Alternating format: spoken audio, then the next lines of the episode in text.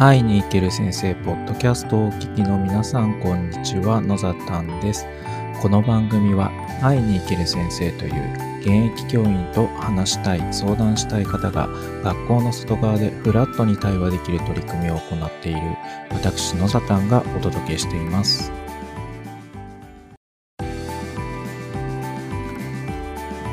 8月11日木曜日です。皆さんいかがお過ごしでしょうか？あえっとまあまあ昨日ですね。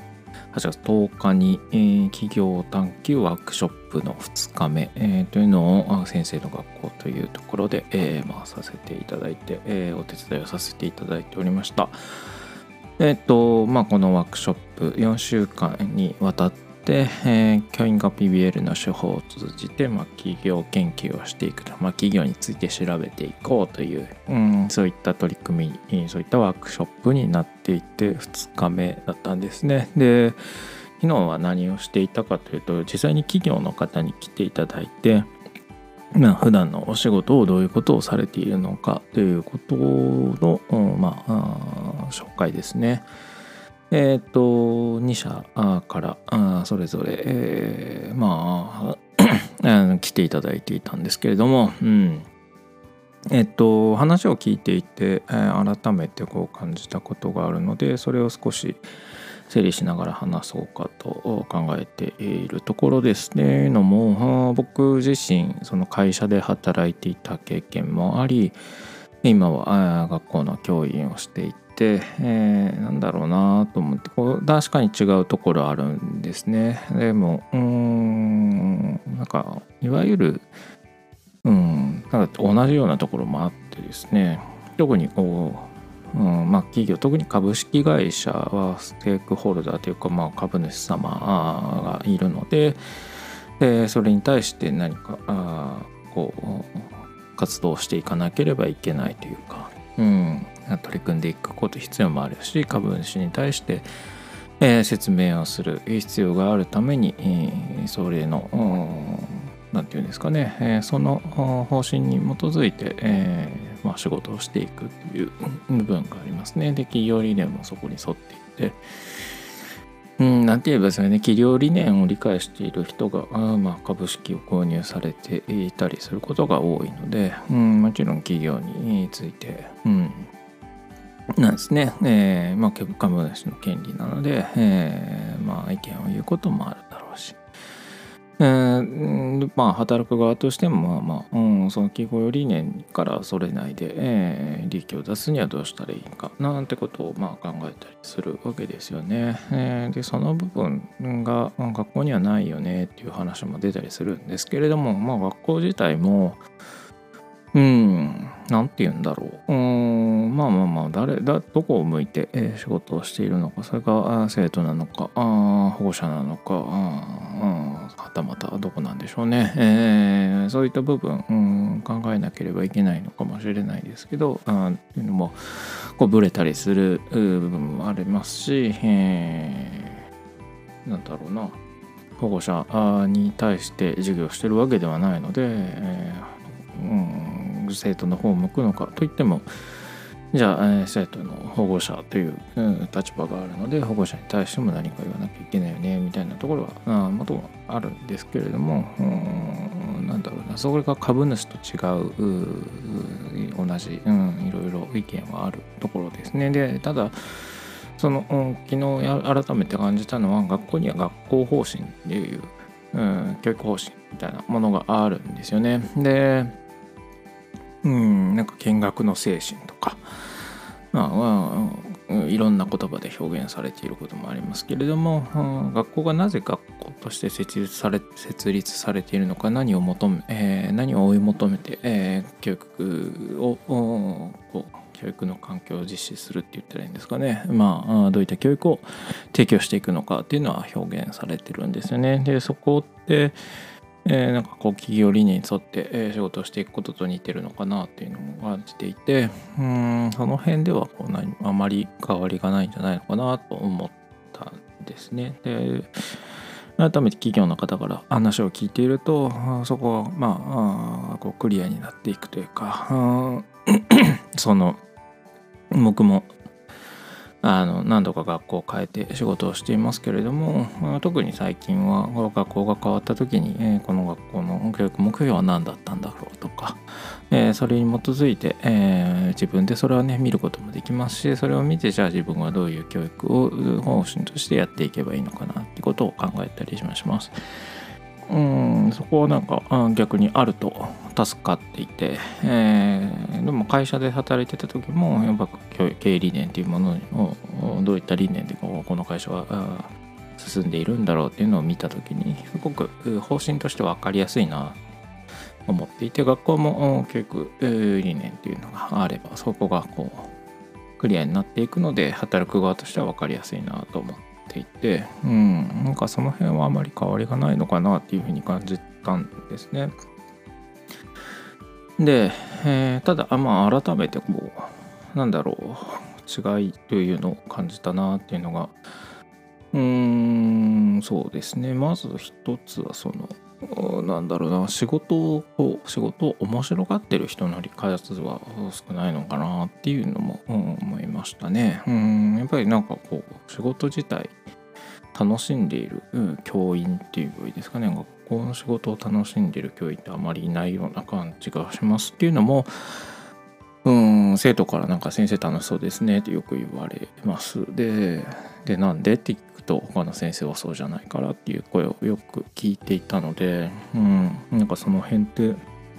改めて思い返した時に他の先生って楽しそうじゃないのかなとか僕がまあ見えてない部分ですけども生徒が見ている生徒の授業、え、生徒が受けている授業で、え、見ている先生の姿っていうのは楽しそうではないっていう表現なのかなっていうふうに感じててなんかその部分があまず少ないのかなっていうのが一つですね。でえっともう一つがですねなんか時間の使い方というかうーん何て言うんだろうあのうん何て言うんですかね。会社で働いてた時の方が明らかにこの仕事勤務時間中に、えー、コミュニケーションをとって、えー、他社他他社で他の人とか他の部門とか他の会社の方との、えー、と調整って言えばいいですかね、えーうん、なんか交渉事だったり、えー、すり合わせだったりそういったことを本当に多くやっていたなという気がしてます。で、うん、合わせる中で、えー、話をすり合わせる中でこう調整していくっていう部分は確かに多かったなっていう部分があるんですね。でそれもやっぱり方針があって方針に基づいてえー、すり合わせていく感じですよね。でうん、なんかそれは本当に今振り返ると、うん、本当に自分が働いてた時間の多くはそこに、えー、もちろんねあの、事業を提供するような、会社会社勤めだけど、まあ、事業を提供するようなこともあったのでその部分はもちろんあるんですけれどもそうじゃない時間に結構、うん、交渉事とかあ、まあ、合意することとかすり合わせることそういったことの時間を結構多かったな。いうふうに感じてますけど今思えばこう学校の先生ってそういった時間少ないなと。えー、他の人とすり合わせて何かをやるとか、うん、他の人と、うん、何か一つのプロダクトを使うために研究学と、うん、話を割っていくとかそういう時間ってあんまないなっていうイメージですね。だけど忙しいっていうんですよね。うんなんだろうと思いながらあなんだろうな。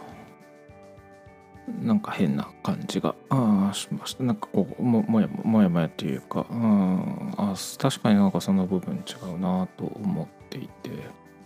うん。なんでしょうね。えー、っとなんかうん言い方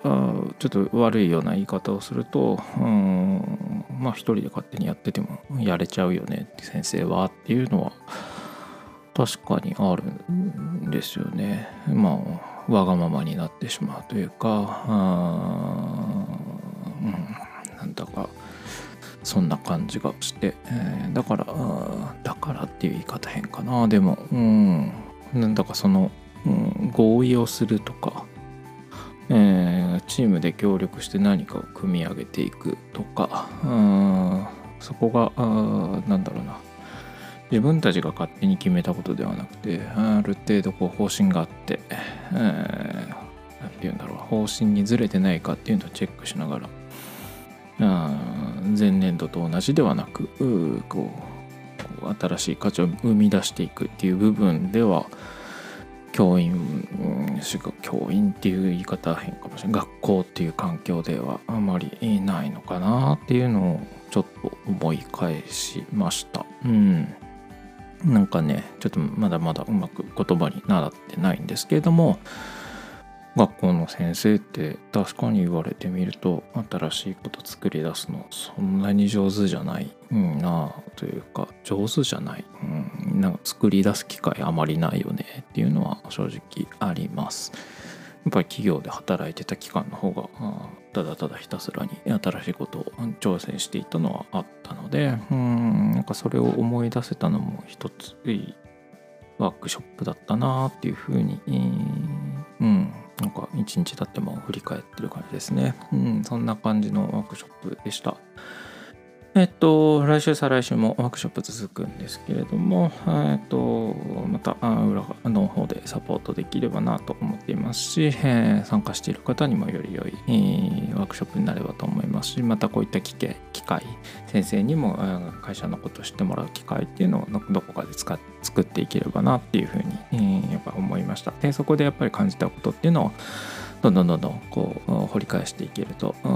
先にある子どもたちの未来っていうのが少しでも多様化するんじゃないかなっていうふうに、うん、なんか思えたし確信が持けてた気がします。もっともっとえー、学校も先生も社会に開いていけるそんな環境づくりに、えー、また今日からね今日からっていうのも変ですけども、えー、引き続きやっていこうと思っています。まあ、そんな感じですね。えー、引き続き、えー、来週、来週はちょっと参加できないんですけど、再来週またあオープン講座の日ですので、興味がある方はぜひ参加していただければ幸いです。聞いていただき、えー、ありがとうございました。それではまた。